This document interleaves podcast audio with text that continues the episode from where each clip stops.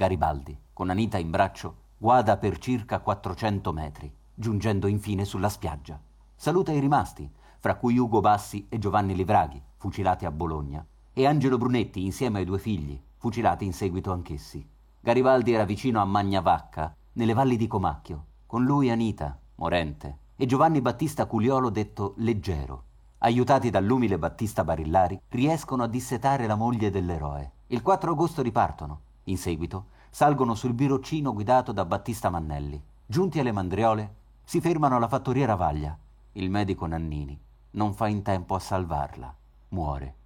Garibaldi, secondo quanto riporta l'uomo di chiesa Falconieri, avrebbe voluto dare degna sepoltura alla moglie e trasportarla alla vicina Ravenna, ma non vi era il tempo e fu scavata frettolosamente una buca nella sabbia.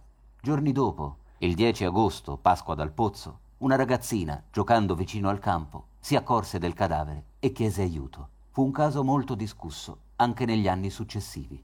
In seguito, Garibaldi stesso giunse il 20 settembre 1859 con i figli Teresita e Menotti a Ravenna, mostrando l'intenzione di spostare i resti di Anita a Nizza, seppelliti poi accanto a quelli di Rosa, madre dell'eroe.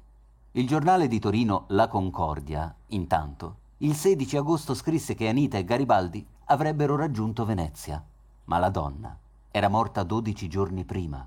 Garibaldi e Leggero fuggono dapprima a Forlì, poi il giorno 16 lasciano Forlì per raggiungere il vicino confine del Granducato di Toscana. Si tratta della cosiddetta trafila di Garibaldi. Sono aiutati, tra gli altri, da Ercole Saldini, dal sacerdote Giovanni Verità e dall'ingegnere Enrico Sequi, a cui Garibaldi lascerà la fede nunziale di Anita.